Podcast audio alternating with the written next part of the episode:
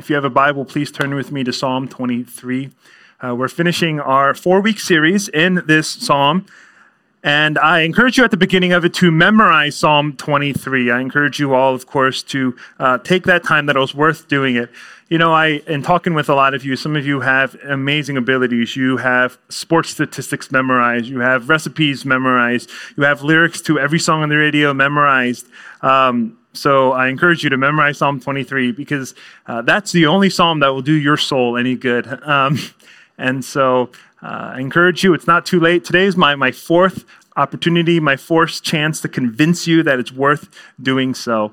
Uh, we're looking at last two verses, verses five and six, and I've entitled the sermon called The Host. And so please stand. And in our standing, uh, we read and receive God's word as an act of worship that we humbly um, hear from our God who speaks to us in his word. So I'm reading Psalm 23, verses 5 and 6. Hear now God's word.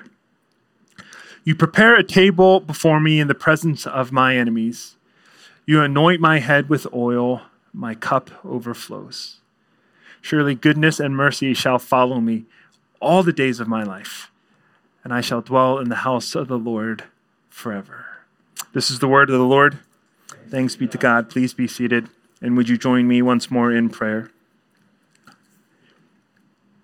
Father, we humbly acknowledge that all of your scriptures are a gift given to us. Um, particularly, though, we thank you for Psalm 23. And this morning, we thank you for verses 5 and 6. We pray that by the power of your Spirit, illuminating our hearts to the word that He has inspired in history past, that we would receive comfort and hope, and that, O oh Lord, your word would prove to do its work in us by sealing our hearts with your promises, leading us to Christ, helping us worship, instructing us as the people of God, and uniting us around the Lord who speaks to us because he is so kind. Bless now the preaching of your word, we pray and we ask in Jesus' name. Amen. You must have noticed that the past few weeks, the weather has been increasingly intense and hot. The temperature seems like it's con- consistently in the 90s, and then if you check your phone, it's even hotter than that, uh, which has made this one thing so clear and so true, which is uh, there's no place like the indoors. There's no place like a building with AC. There's no place in this sanctuary like in the middle where it is the coldest.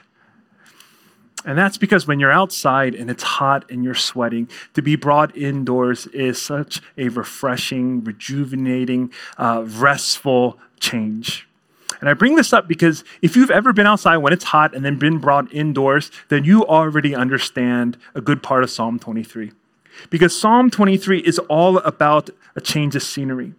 You know, the past few weeks we covered David leading us in uh, the green pastures and along still waters. Uh, last week we saw how um, David showed us the depth of the valley. But today we see something entirely different. We've been brought inside. Inside. If you're the original audience, you understand the relief that this change of scenery brings. You have to understand that Philly summers are hot, but Middle Eastern summers, Palestinian summers are hotter. In fact, it was so hot in the Middle East that if you were a woman and you went to get water at the well, you wouldn't go at certain hours of the day. It was simply too hot. You know, if you know the topography of the Middle East, there are whole riverbeds that are completely dried up and they form what we call wadis. That if you look, sometimes the earth out in the desert is cracked because it's been so, the, the heat is so scorching, it begins to break up the earth. In fact, this is such an interesting thing about the Bible. When the Bible describes heaven, listen to how Revelation describes heaven to us. In heaven, they shall hunger no more, neither thirst any more. The sun shall not strike them, nor any scorching heat. What is heaven? Heaven is escape from this hot sun. You see, it's clear that this move from being outside in the rough outdoors to the refreshing indoors is a signal. It, it, it, it, symbolizes ultimate hope and rest and relief. But that's not the only thing that changes in Psalm 23. It's not only the location that changes, it's the metaphor, the overarching metaphor, because in verses 1 to 4, God is shepherd, we are sheep.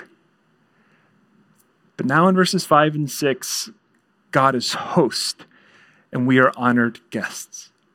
It changes the way we approach the psalm. And that's important because in the culture of the Bible, hospitality was central and it was cherished.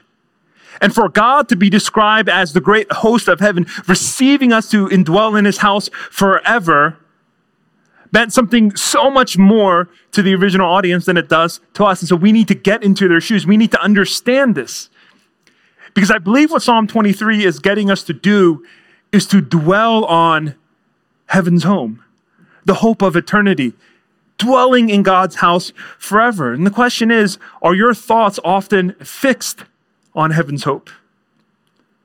We're so preoccupied, so consumed with life in the pasture and life in the valley, we forget that we're actually headed somewhere.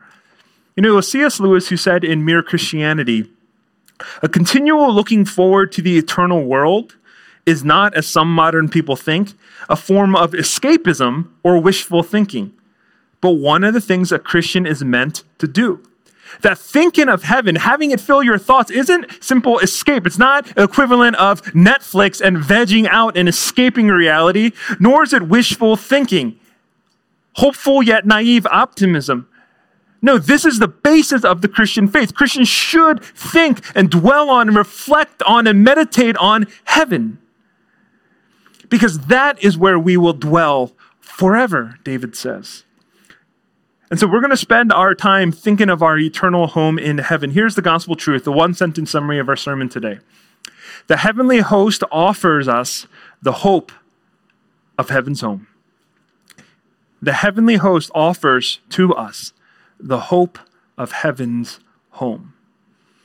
And as the great host of heaven, according to Psalm 23, God does for us two things. God prepares for us a table and he prepares for us a home. That's what we're going to see in verses 5 and 6. He prepares for us a table and he prepares for us a home. So here's the very first point God, he himself, prepares for us a table. If you look down with me at verse 5, David writes, You prepare a table before me in the presence of my enemies. You anoint my head with oil, my cup overflows.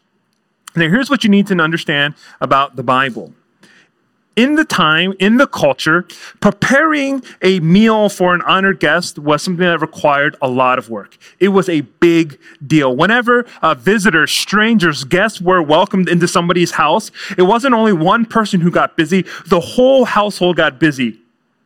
The children got busy, the parents got busy, the household servants got busy. Why? Because when you invited somebody and you hosted them, cakes were prepared, a calf was slaughtered choice wine was brought out. Because in the Bible, hospitality, which was ordinary, was commonly practiced, it was difficult because they didn't have all the modern amenities. They didn't have a grocery store, a Costco, a BJ's, a Sam's Club. You couldn't order online, do DoorDash, Uber Eats. You can't get curbside pickup. Everything that you prepare needs to be made. There were no bakeries. There were no butchers. There were no breweries. You brewed your own drink. You baked your own bread. You butchered your own calf. There were no freezers, no refrigerator, refrigerators, right? We, they didn't have the glory of the marvel known as the air fryer. They didn't have microwaves or stoves or ovens.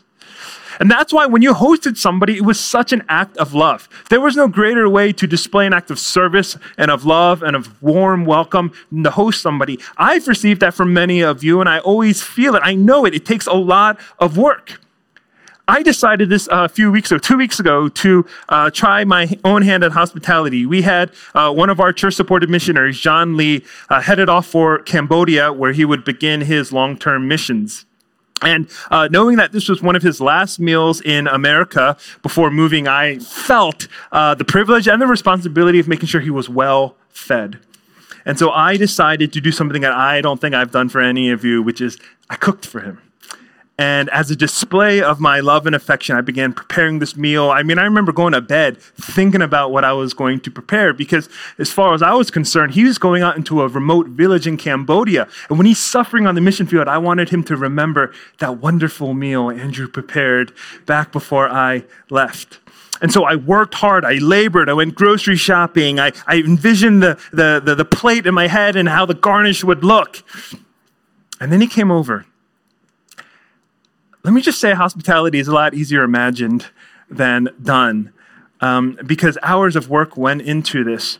And long story short, uh, we ended up eating pizza at Palermo's afterwards uh, because hospitality is a lot easier imagined than prepared. Being a good host, showing hospitality for an honored guest is no easy task. It requires much out of a person when done properly and lovingly. And kind of knowing this actually helped us make sense. Remember that story in Luke 10, Mary and Martha, and Jesus comes by, and Mary's sitting at the feet, and Martha's so angry. And we're like, take a chill pill. Why are you so angry? Well, it's because hospitality, hosting someone, requires so much effort. And so when your team should be two, but only one person's pulling the weight, you get frustrated. And so, with all that in mind, when we get to verse 5, and David says, You prepare a table before me in the presence of my enemies, when David is describing God as the host, preparing a meal, he's saying something about our God. That our God is loving, that our God serves. You know, think about this. The Lord of the cosmos, the God of all creation, the King of kings, the great I am, puts on an apron, so to speak, and he prepares a table, he prepares a feast. Let that humble you for a second. You know, any idea, this notion that God is a dictator who is in heaven and just demands all of our service is so far from biblical reality. If you read the Bible, what kind of God do we have? We have a God who serves us, a God who knows that life's journeys are so tough and so tiring and so trying that when you come home, finally one day entering into eternity's rest, what does He have prepared for you? Not a mop, not a sponge, not anything for you to get to work. But He has a table prepared for you because He is a God who has served us. We get another picture of this in Luke 15, that famous parable Jesus tells of the prodigal son. If you know the story, the prodigal son, he runs away with his father's inheritance. He spends it on lavish living. He realizes I've made a mistake and he comes back. He comes back out of the valley. Right? He was in the valley. He was literally in a pig pen in such a low part of life that he was watching the pigs eat and he was envious. That he considered the pods they were feasting on to be the food of kings and queens. And so, brought out of the valley, he comes back home. And his father, who has every right to say, Get out of here. I gave you my inheritance. I gave you everything. You spurned me. You've rejected me. What does the father exclaim? Bring quickly the best robe and put it on him, and put a ring on his hand and shoes on his feet, and bring the fattened calf and kill it, and let us eat and celebrate. See, that's the heart of God. A God who welcomes people who've wandered the valley, wandered away from him, welcoming them back with a table, a spread, a feast. And so Psalm 23 is giving us a glimpse of this great feast to come. The Lord's Supper, which we're going to partake of, is giving us a glimpse of the feast to come. A feast He's prepared. Which is so important because in this life, we're all looking for something that satisfies and something that nourishes. Our whole lives, we are foraging for food. But it's only in heaven that we abundantly receive everything we've ever been looking for, everything that we truly need. Do you remember that story of Joseph in Genesis? So hated by his brothers, they were envious of him, jealous of him, so they faked his death and sold him into slavery. He was taken down to Egypt by God's providence. He rose through the ranks, he became a prime minister. And this is important because later there was a famine in the land, and so his brothers, who thought he was long dead, they came down from Israel to Egypt to buy some food. And Joseph saw them. He immediately recognized them, but they didn't know him. Now imagine that somebody who has wronged you and betrayed you coming out begging for some mercy. What would you do to them? And I have a few ideas. Maybe you do as well. You've plotted, you've planned a little vengeance, anger, how you're going to get back at somebody. They slighted you, I'm going to slight them. And yet, what does Joseph do? How does Joseph receive his brothers who have backstabbed him and betrayed him? Not with chains, not with shackles, but with a feast. See, David looks at his brothers who have come back and he reacts with compassion and love. Listen to what Genesis 43 says. And they, his brothers, sat before him, Joseph, the firstborn according to his birthright, and the youngest according to his youth. And the men looked at one another in amazement. Portions were taken to them from Joseph's table, but Benjamin's portion was five times as much as any of theirs. And they drank and were merry with wine. And Joseph prepared a meal for those very people who hated him and spurned him and wanted him dead. When he could have put scorpions and spiders on their plates, he put the choicest of food and the best drink of the land. He took what was on his own table and he put it on theirs. See, here's the thing we've all treated God far worse than Joseph was ever treated by his brothers. We hated God. We rejected God. We ignored God. We countless uh, fail God, betray God. And yet, in his lavish grace and mercy, he never treats us as we deserve, but as he delights to. Through Jesus Christ, God forgives us. He welcomes us in, not just into his throne room, into his table to dine with him. And the amazing thing is, we don't eat the food that we've brought ourselves. It's not a bring your own lunch. We eat food from the king's table, the most delectable and delicious of food, the richest of all fare. You see, this whole life, what are we doing when we sin against God? We're trying to reach from across our table and take what is His from His table. I mean, that's what sin is trying to take what belongs to God, a little bit of His glory, a little bit of His honor. We want it for ourselves. We're reaching over. But God is promising us that when he, when he welcomes us into His meal, we no longer have to reach over because God will take what is on his table and he will give it to us graciously and gladly. We will enjoy this feast. And this cup that we've been carrying around, that is once, once was overflowing with the tears of our sorrows, will now be overflowing with the abundance of his provision. Our heads, which once dripped with sweat because we're so laboring and toiling in this world to make a name for ourselves, to be a somebody, our heads will now once drip with anointing oil. For God, as our host, will welcome us into his presence, promising rest and refuge. God is this gracious host who prepares the table for us. And he does it by grace. The question is do you think much of heaven's hope? Do you think much of the table he is preparing for you? Or are you concerned only with your belly, which is the God of this age? The host prepares a table for you. Here's the second thing the host does he prepares a home for you. He prepares for us a home. Look with me next at verse 6. Surely goodness and mercy shall follow me all the days of my life, and I shall dwell in the house of the Lord forever. The promise of life's pilgrimage is not that you come out beaten and tired and you get to his door and God opens it and put, opens it, you know, just a little crack. How I open the door when the Jehovah's Witnesses coming. Just a little crack. You see half of my face? God doesn't open the crack. He opens it and he welcomes you in.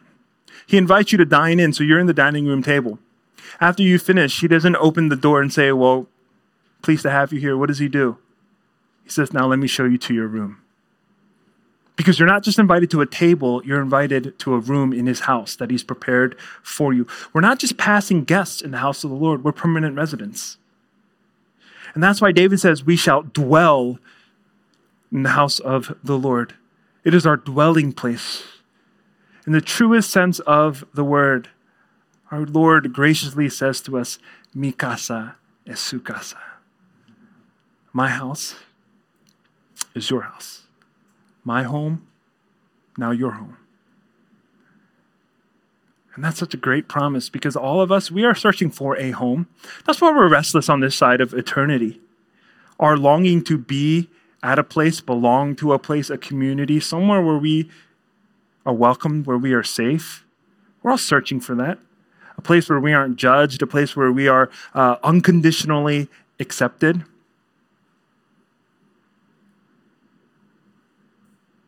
Because that's what home is. Home is that place where when you have to dress up nicely to go to work, formally to present yourself, home is a place where you can lounge in a t shirt and your underwear.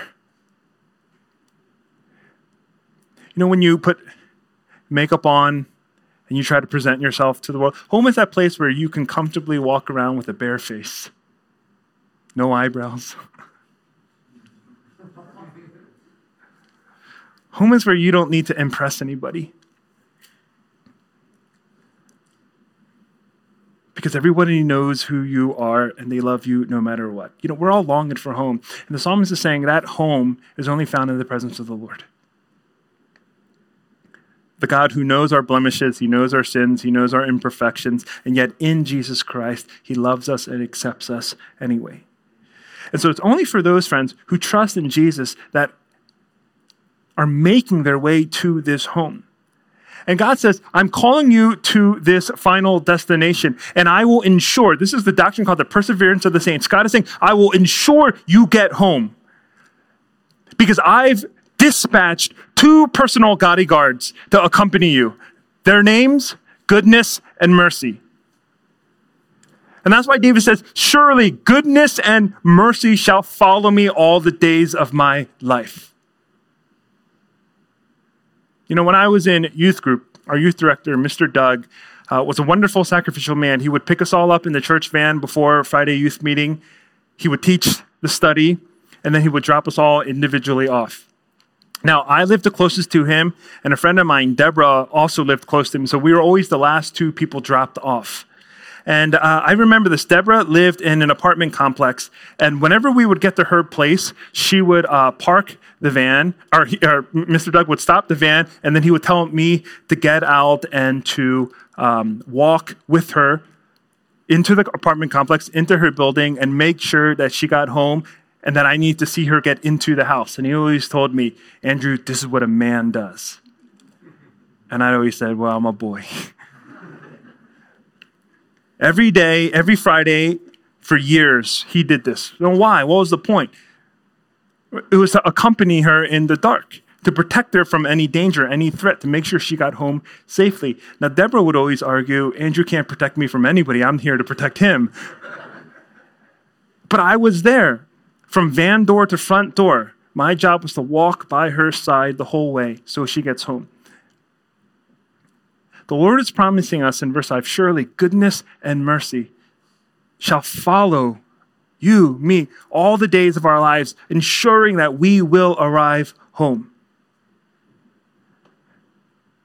Personal bodyguards, which means when adversaries come at you to harm and to hurt, goodness and mercy will be right by your side. When adversities come to distract and to discourage, goodness and mercy will be right there by your side. You see, when the host invites you to his home, he doesn't give you directions and a map and say, Well, good luck finding your way here. The host sends a car and a driver. The make and model, goodness. The chauffeur's name, mercy.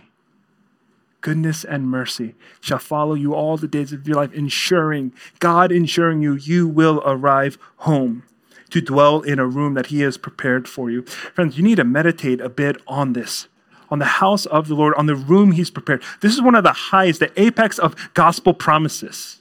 You know, it's J.I. Packer who said justification is the most primary foundational blessing, but the highest, greatest privilege blessing is adoption.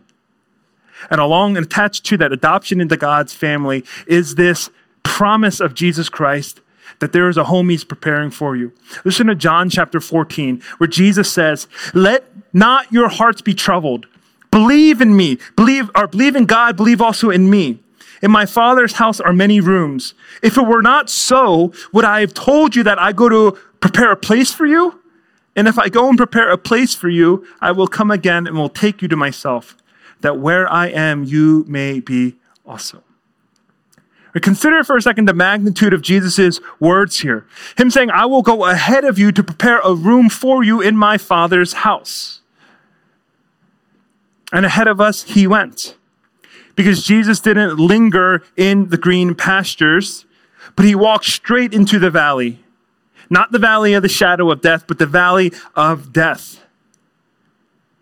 And ironically, although a valley descends, Christ ascended into that great valley, the valley of Golgotha, where he died for our sins on a cross. But Jesus did this. He walked through the valley. Why? So that he would emerge on the other side in victory and in glory.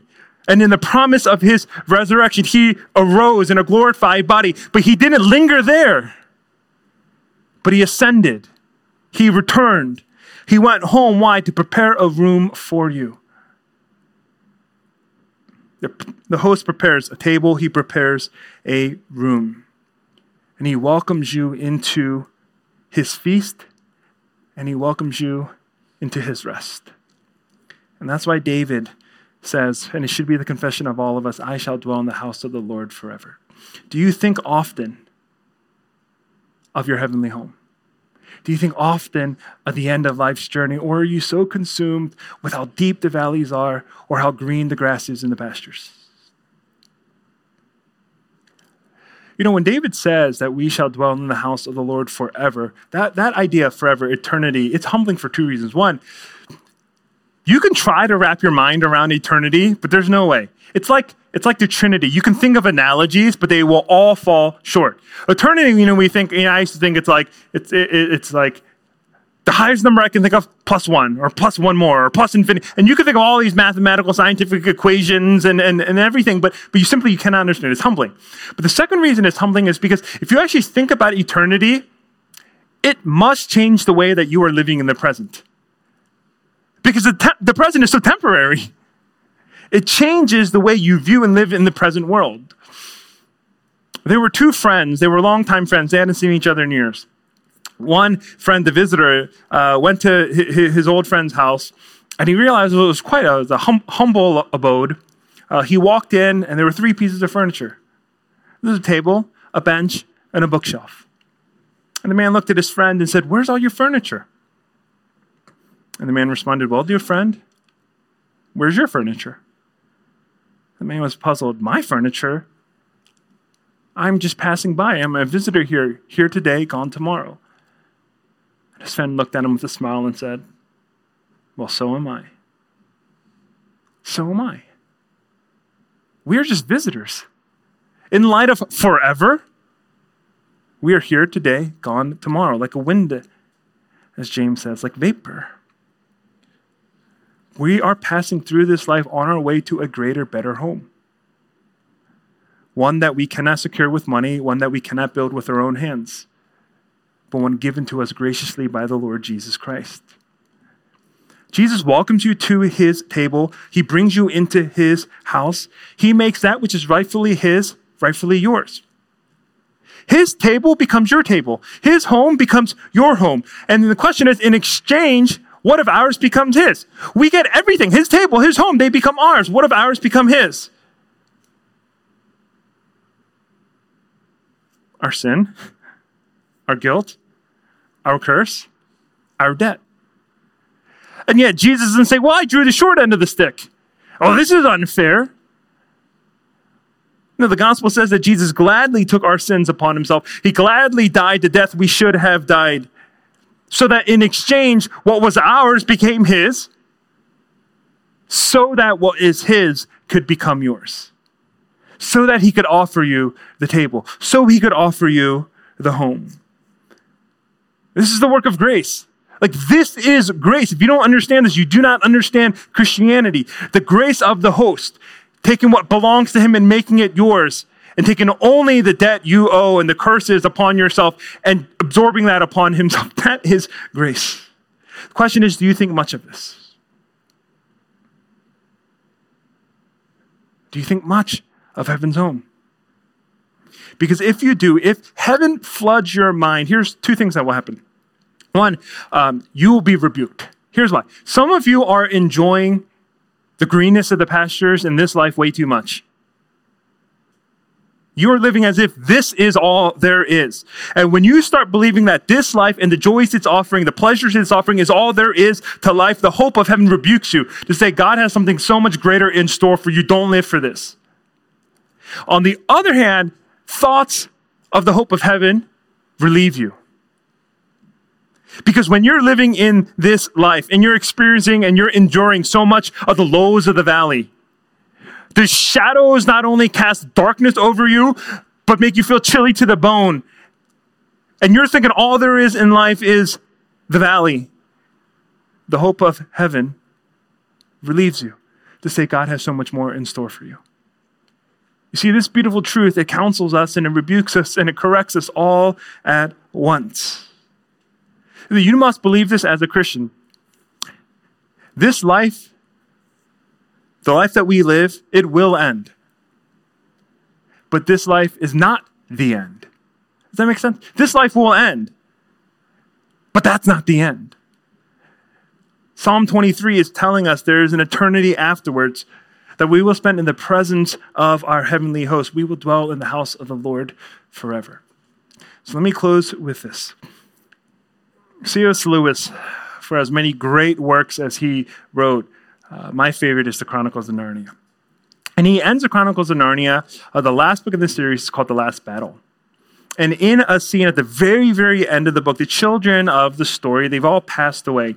And Aslan, you know, the great lion who represents God, he shows up and he actually starts talking about what has happened. And he says, uh, I believe he says to Lucy, that the life that you lived and, and now you've died, you know, that life that you lived, you lived in the shadowlands, he, call, he called it. And then Aslan says, you know, the dread is ended, this is the morning.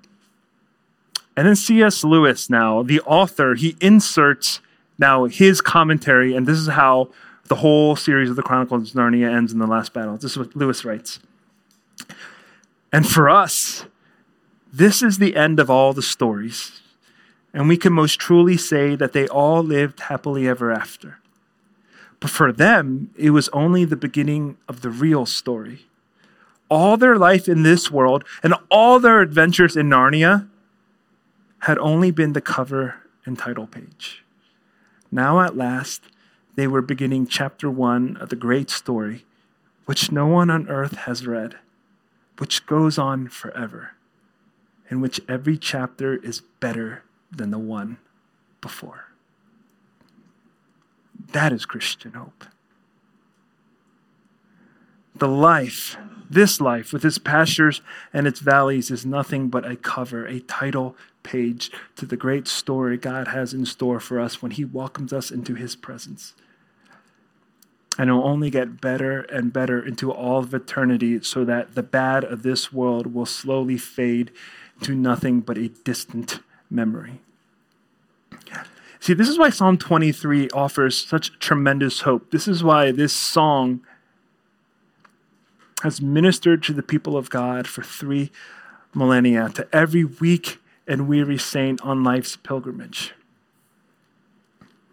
Christian, here's my exhortation make it your business. Make it your business to think often of heaven's home and the host of heaven who is waiting for you with table and room. So if someone were to ask you, Oh, Christian traveler, where are you headed? You would respond, that I would dwell in the house of the Lord. Let's pray.